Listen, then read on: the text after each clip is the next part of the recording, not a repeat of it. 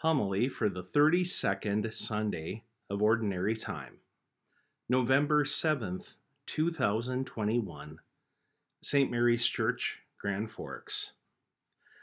Before I begin, just a brief housekeeping announcement. This is our Time and Talent weekend at St. Mary's. During the weekend masses, I will be directing people through brochures that contain a list of the various groups and ministries in which they can participate here at our parish. If you are a registered parishioner who is listening to this podcast and would like more information, please call us at 701 775 9318 and we can certainly update you on the stewardship opportunities that are available here. When we consider the themes in today's scriptures, the importance of a generous heart and almsgiving, we can trace this teaching back to the very beginning of the human race. I would invite you later today to read chapter 4 of the book of Genesis. To refresh your memory and briefly summarize the text, the brothers Cain and Abel bring sacrifices to worship God. Abel, a shepherd, picks out a choice lamb for his flock and later on comes Cain, a farmer, with an offering of grain. We are told that God was pleased with the offering of Abel, but not pleased with Cain's. The untrained eye may not have been able to tell much of a difference in the offerings themselves. But we are what we are told by Talmudic scholars of this text is that what was most important was the disposition of the offering. Abel speedily gave of his first fruits, while Cain half heartedly and sloppily took some of the leftovers. Sadly, there was more in Cain's heart than a neglect of piety. There was also envy and murderous rage toward his brother. Let's keep that paradigm of Cain and Abel in mind as we study more closely the two widows featured in today's liturgy. Our first reading begins with Elijah finding refuge in the midst of a severe famine in the land.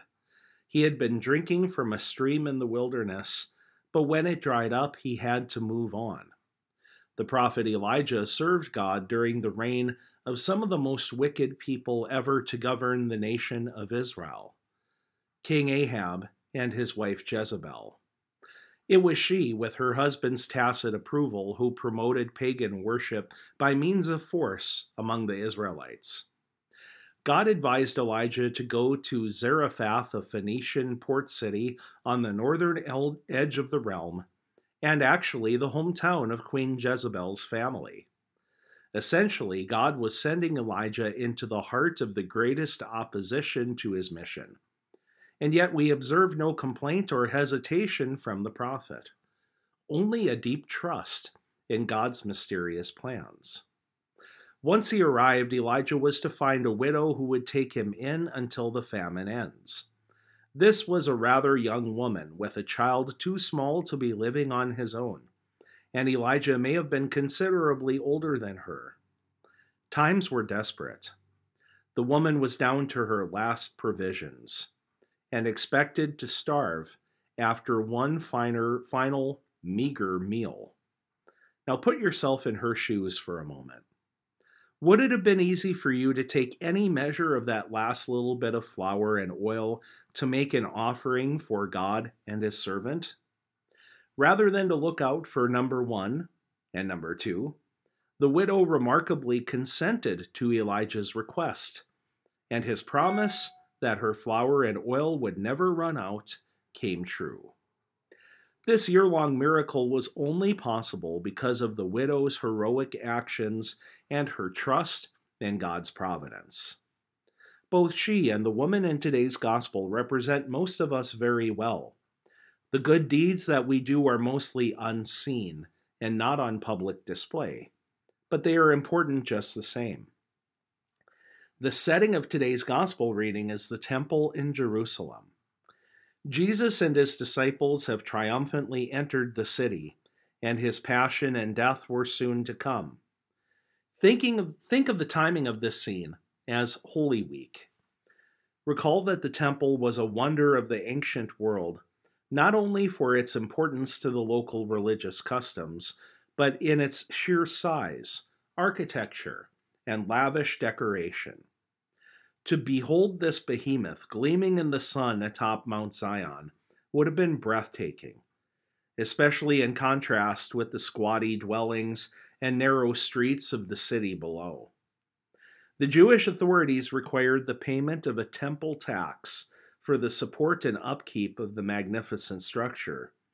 They set up receptacles to drop off donations with trumpet like bells to catch the coins used to pay the tax.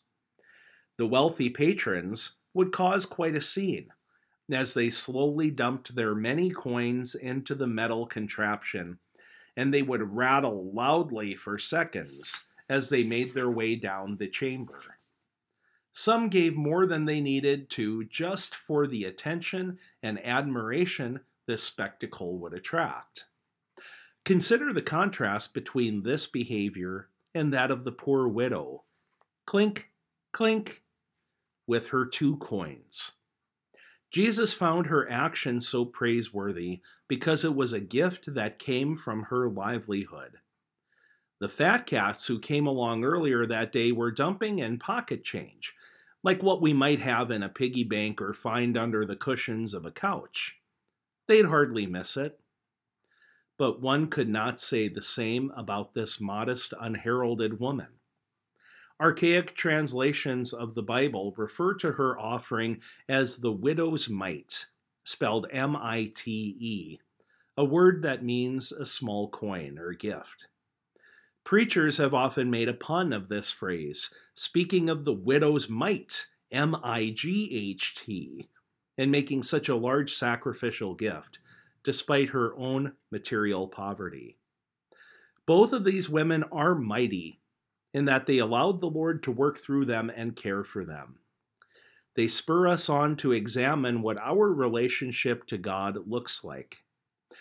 Do we have the love in our hearts to entrust ourselves more and more to God? Is stewardship a principle of our lives or a product of convenience? What does it mean if all God can expect from me is leftovers? A little money at the end of the month if all the other bills get paid, a couple of minutes for prayer at the end of the day if we don't fall asleep first, just to keep God off our backs. In short, do we stand before God here and now, looking more like Abel or Cain? Amen.